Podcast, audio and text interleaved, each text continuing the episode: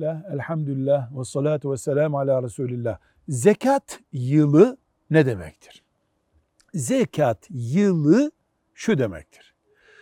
Zekatta bir nisap var yani baraj var. Bu 81 gram altındır. Ya da 81 gram altın satın alabilecek bir şeydir. Para olur, döviz olur veya işte mücevher olur, dükkanda mal olur.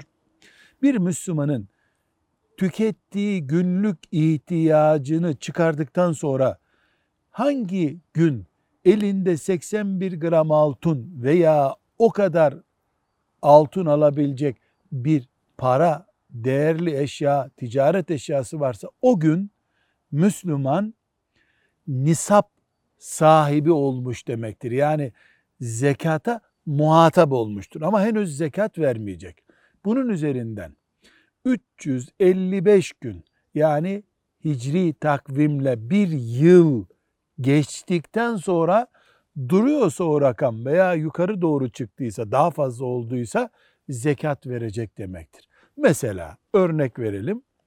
Bir genç kız evlendi. Ona mehir olarak 10 tane bilezik yapıldı. Bu 10 bilezik de 120 gram yapıyor mesela. Bu nisap dediğimiz rakamın yukarısındadır.